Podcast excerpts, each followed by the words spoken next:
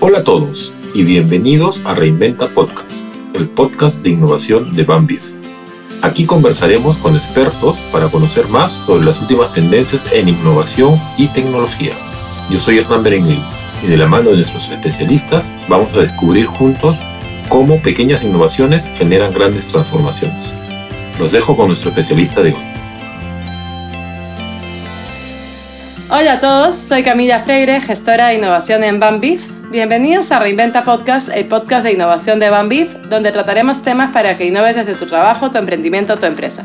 El tema de hoy es Talenty, acelerando talento tech. Y para contarnos sobre su experiencia, hoy tenemos a Cristian Vega, cofundador, CTO y growth de Talenty, startup que se encarga de desarrollar y conectar a los mejores talentos tech de Latinoamérica con trabajos remotos en Latinoamérica y Estados Unidos. Cristian es un creador de productos y estrategias digitales con amplia experiencia en diferentes startups y empresas digitales como WeHost, MonkeyFit, Oye B2B, sermadre.com, Motoboy App e Infinite Pie. Cristian se encarga de orquestar con metodologías ágiles todo el equipo técnico detrás de una startup para que pueda salir al mercado y crecer. Bienvenido Cristian, muchas gracias por acompañarnos el día de hoy. Gracias Camila, un gusto poder compartir con ustedes este podcast. Bueno, a ver, he mencionado de forma muy general lo que es Talently, ¿no? Creo que podríamos empezar contigo contándonos un poco más sobre de qué trata esta plataforma, ¿no? En qué consiste. Claro, en Talently tenemos la misión de convertir Latinoamérica en un hub de tecnología para el mundo. Para esto nosotros estamos capacitando ingenieros de software con más de dos años de experiencia para que puedan ser empleables de forma global. Hemos ayudado a gente a encontrar trabajo remoto en Europa, hasta en Nueva Zelanda, la verdad.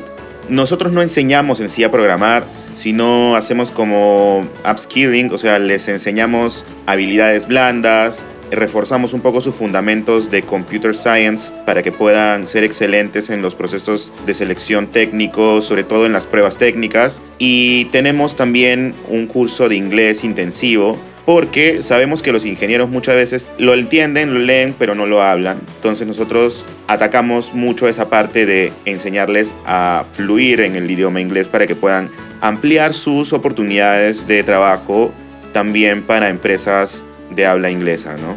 ¿Y cómo surgió esta idea, no? ¿Cómo, ¿Cómo así decidieron centrarse en el talento tech? Te cuento un poco la historia. Éramos otra startup antes de Talently. Éramos una empresa que se llamaba Andy the Coach. Y lo que hacíamos era capacitar a cualquier persona que quisiera llevar su inglés de más o menos lo hablo a fluido con coaching especializado. Y mm, nos enfrentamos al tema de que cómo este modelo de negocio de coaching de inglés iba a poder ser escalable, sabiendo de que si es que mañana nos iba súper bien en marketing, íbamos a tener 100 alumnos más, conseguir 100 coaches iba a ser un reto total y operativamente era difícil escalar como que este modelo. Con mucho advice de Utech Ventures, con ayuda de de conocer también otros emprendedores que estaban como que dentro de más o menos este tipo de rubro, pivoteamos a hacer Talently. Y como principal nicho de mercado que, que, que atacamos fue justamente el de ingenieros. ¿Y cómo hacemos dinero con esto? Decidimos hacerlo con este tipo de contrato que se llama Income Share Agreement, donde nosotros lo que hacemos es cobrar un pequeño costo de ingreso al programa pero realmente el programa lo pagas cuando consigues el empleo. Tú en Talently pagas una matrícula pequeña y pagas el 50% de tu primer sueldo al conseguir el empleo. Entonces, digamos que nosotros financiamos esta formación del ingeniero para que obtenga un nuevo trabajo mucho mejor pagado y ahí es donde nosotros hacemos valer como que este contrato, ¿no? Y fue pensado para ingenieros porque son fácilmente colocables en cualquier empresa a nivel región, América en general, o sea, Estados Unidos y, y toda Latinoamérica. No necesitan como que estar en ese lugar, pueden trabajar desde sus computadoras y tienen como que este tema del inglés.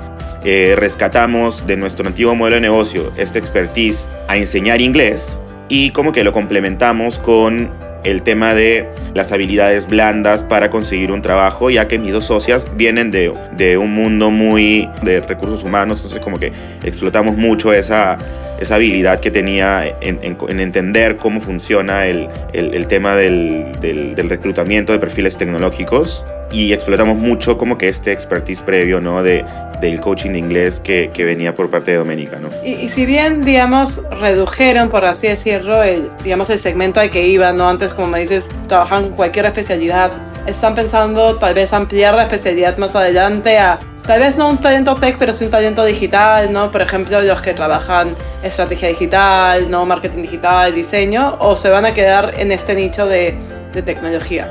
Mira, por ahora no estamos viendo de ampliar otras carreras porque todavía hay mucho por monetizar dentro de este nicho. Nuestro real foco en el futuro es monetizar el lado de la empresa. Ahora nuestro modelo de negocio está muy orientado al estudiante y lo que hacemos es conectarlos con empresas, pero las empresas no les cobramos nada por ahora. Eh, los proveemos de ingenieros y ellos súper contentos de una forma gratuita. Entonces lo que estamos buscando ahora más es ampliar nuestro modelo de negocio hacia ese lado, ¿no? Porque esto es más un negocio como de marketplace.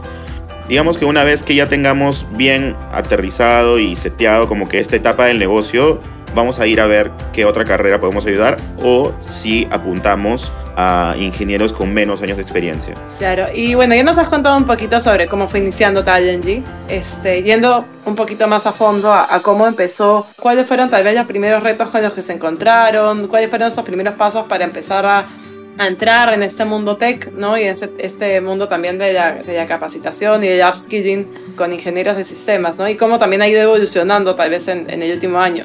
Bueno, el, inicio de, de, este emprendimiento fue mucho de validar si estos supuestos que teníamos de que las personas pagarían un costo de matrícula y aparte el 50% de su sueldo, como que es algo nuevo, ¿no? Entonces iniciamos siendo un bootcamp en la aceleradora para hacer como que este programa híbrido, todavía sin programar ningún producto, usando mucho Notion, herramientas que ya existen en el mercado, de hecho ensamblamos un poco este Frankenstein inicial y comenzamos a validar para saber si es que la gente estaría dispuesta a pagar lo que nosotros queríamos cobrar por este tipo de programa, ¿no? Hicimos esto unas tres iteraciones, nos fue muy bien y con eso pasamos de, de UTEC Ventures a 500 Startups, que es una aceleradora mexicana, de hecho es una de las más importantes aquí a nivel Latinoamérica y bastante reconocida también en Estados Unidos estando allá comenzamos a, ver como que la posibilidad de hacerlo totalmente digital y de ya comenzar a, crear el producto detrás de nuestra oferta educativa que es sigue siendo híbrida porque hay componentes en vivo pero ya no son presenciales. Y con esto como que hemos ido creciendo y creciendo hasta ahora. Y, y justo ahora que mencionas México no te iba a preguntar ustedes nacen ya como una startup regional no con miras a ser regional empezando ya operaciones en Perú, México, Colombia. ¿Cómo así toman la decisión ¿no? de empezar con este paso que otros podrían ver como un paso bastante grande, ¿no? De hecho, o sea, nosotros en las primeras, eh, primeras, primeras instancias, o sea, pero te digo que eso habrá durado unos tres meses, ¿no? Cuando validamos que hay gente que pagaría por esto y, es, y, y cuánto pagaría, porque de hecho al inicio nuestro formato era diferente. Nosotros cobramos por seis meses el 2% de tu sueldo pero la gente a los meses como que desaparecía. No estamos en Latinoamérica, lamentablemente. Entonces, este, optamos por dar esos ajustes al modelo, llevarlo a ser totalmente online y encontrar cuáles son los países que tienen la mayor oferta de ingenieros, ¿no? Y como esto realmente no depende de un lugar, más depende de cómo hacemos el marketing digital, Nuestros primeros programas fueron muy orgánicos, o sea, no invertíamos en publicidad, como que hacíamos artículos, los compartíamos en grupos de programadores y nos llegaban gente interesada de generalmente estos tres países. Entonces continuamos dándole a eso, ¿no? Que nos estaba funcionando y no nos enfocamos como que solo en, en, Perú, digamos, o, o solo en México. O sea, ahora estamos en toda Latinoamérica. O sea, nosotros anunciamos a toda Latinoamérica. Porque efectivamente no, es, un, es un programa que busca ayudar a la gente de Latinoamérica en general. Nosotros como región podemos competir contra la India, contra el Medio Oriente, que tienen una oferta tecnológica hacia el mundo de outsourcing de tecnología brutal, ¿no? Entonces, nosotros como región juntos podemos ir hacia eso y competir también en ese mercado. Claro, y por ejemplo mencionabas mucho ese tema de iterar, de ir aprendiendo, no ir cambiando un poco de modelo. ¿Cuáles dirías que han sido tal vez las principales como aciertos, ¿no? buenas decisiones que les ha permitido justo ir escalando y ir creciendo como Talently? en Talently hay algo que es la fórmula del éxito, a mi parecer, que es que todos saben exactamente cuál es su rol dentro de Talently y cuáles son sus objetivos y sus metas. Este tema de orientar la startup hacia objetivos claros y de adoptar como que una disciplina de medir las cosas que importan, nos ayuda a tener como que un foco claro en hacer las cosas que realmente hacen que Talently crezca. Esto, junto con la forma en cómo reclutamos a las personas, encontrar personas como que no están acá por el dinero, digámoslo así, ¿ya? sino están acá porque se quieren sumar a la misión de convertir Latinoamérica en un hub de tecnología para el mundo. Saber que son parte de algo más grande y va ir con todo hacia, hacia una meta que todos construimos. Algo que es clave y que nos permite seguir escalando es el trabajo en equipo que sucede dentro de Talently es dado gracias a que hay una disciplina de trabajar las cosas siempre bajo objetivos. O sea, la gente sabe exactamente cómo su rol afecta a esta visión. Eso es como que lo que nos está permitiendo crecer y no parar. ¿Y, cuáles dirías que fueron tal vez los mayores retos o, o, dificultades, no? Porque, claro, obviamente el camino nunca, no siempre es hermoso y siempre hay algunas como piedras que superar, ¿no? Claro, sí, sí, sí. Encontrarle talento era difícil este tipo de personas que te digo que se comen la visión y quieren como que ir a por eso es complicado de encontrar, pero entre mucho esfuerzo y mucha suerte se logra conseguir este tipo de personas. Otro de los retos, no sé, fue encontrar la fórmula correcta de ventas, porque es un programa educativo con un modelo de negocio un poco nuevo para la gente. Entonces, optamos por un formato de venta como es como aplicar a, un MBA o a una maestría, donde pasas por un filtro, ¿no? Y, ven si puedes ser admitido a este, a este programa, ¿no? Y de hecho, eso nos ayuda también a, a optimizar nuestro modelo de negocio porque si admitiéramos a todos a Talently, no podríamos garantizarle a todos realmente el éxito, ¿no? Porque su éxito realmente es nuestro éxito, porque nuestro modelo de negocio está basado en que tengan éxito, efectivamente, porque eh, necesitamos cobrar cuando cobren, cuando ellos consigan el trabajo, ¿no? Entonces, y otro reto es de que esto no es algo que exista como que en el mercado, o sea, hay muy pocos competidores en el mundo y son bastante herméticos, no te puedes meter a sus plataformas y ver y, y copiar un poco las cosas. Entonces, el benchmark que teníamos para poder crear el producto ha sido complicado, ¿no? El hecho de qué hay que construir en este software, ¿no? qué cosa es lo que la gente realmente quiere, qué es lo que les ayuda a reducir este tiempo en conseguir un empleo, ¿no? Claro, y de hecho ahora mencionabas también el caso de la India, ¿no? Tal vez meca de talento tech. Y te iba a preguntar, el talento tech es bastante demandado hoy en día, sobre todo con la aceleración que ha habido de, de procesos de transformación digital, con la pandemia, etcétera pero yo no siento que se vea reflejado mucho en las ofertas, por ejemplo, de formación acá en el país, ¿no? Y que creo podría ser tal vez uno de los motivos por los cuales no llegamos a ser como una India, ¿no? No sé qué opinas tú. Efectivamente, es muy cierto lo que dices. La aceleración del proceso de transformación digital no está yendo de la mano con la oferta educativa en el Perú, sobre todo en las universidades, al menos bajo mi visión startupera de la situación en ninguna universidad te enseñan como que estos nuevos roles de eh, product owner, data scientist, como efectivamente data scientist. Generalmente son como cursitos o partes de la carrera y eso hace que se demore mucho más la gente en adquirir estos skills.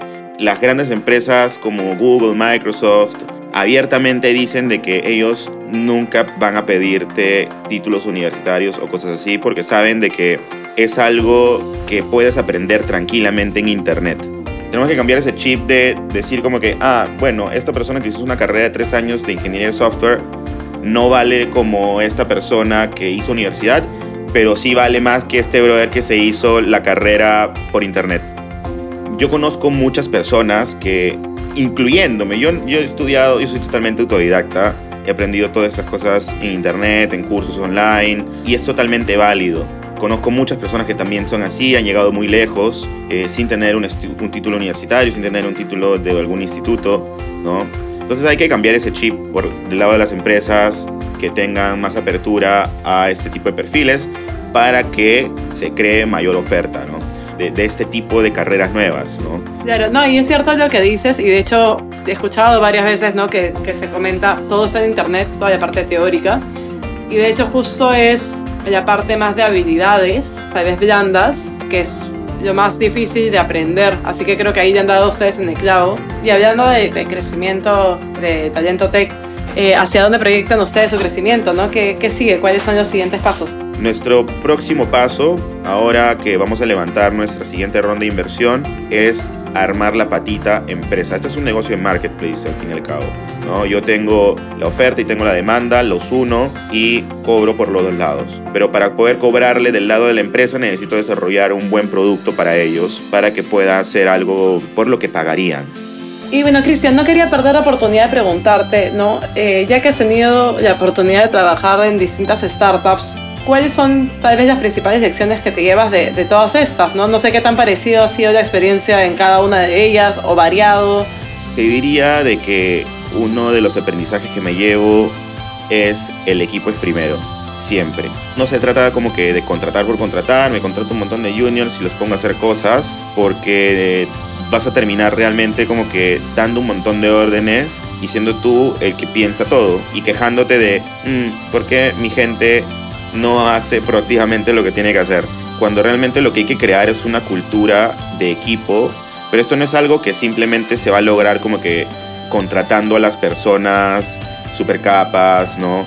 Es un tema de, de liderazgo que va de arriba hacia abajo, ¿no? O sea, y esta es una disciplina que se construye, como te digo, de arriba hacia abajo, no al revés. Claro, que viene desde reclutamiento, como mencionas, ¿no? Que, que, las personas que reclutes hagan este match con la cultura que estás tratando de, de desarrollar. Este, Cristian, antes de terminar, ¿hay algún libro o película que nos quisieras recomendar que te haya gustado justo sobre esos temas de innovación, startups?